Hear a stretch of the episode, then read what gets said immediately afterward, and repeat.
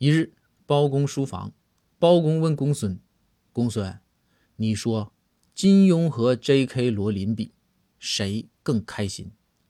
公孙头都没抬，也知道啊，包公天天整一些乱七八糟、没营养的段子，于是啊，爱答不理的回道：“大人，属下不知啊，还请大人赐教。”包公哈哈大笑，说道：“J.K. 罗琳呗，你看啊，金庸的作品是啥？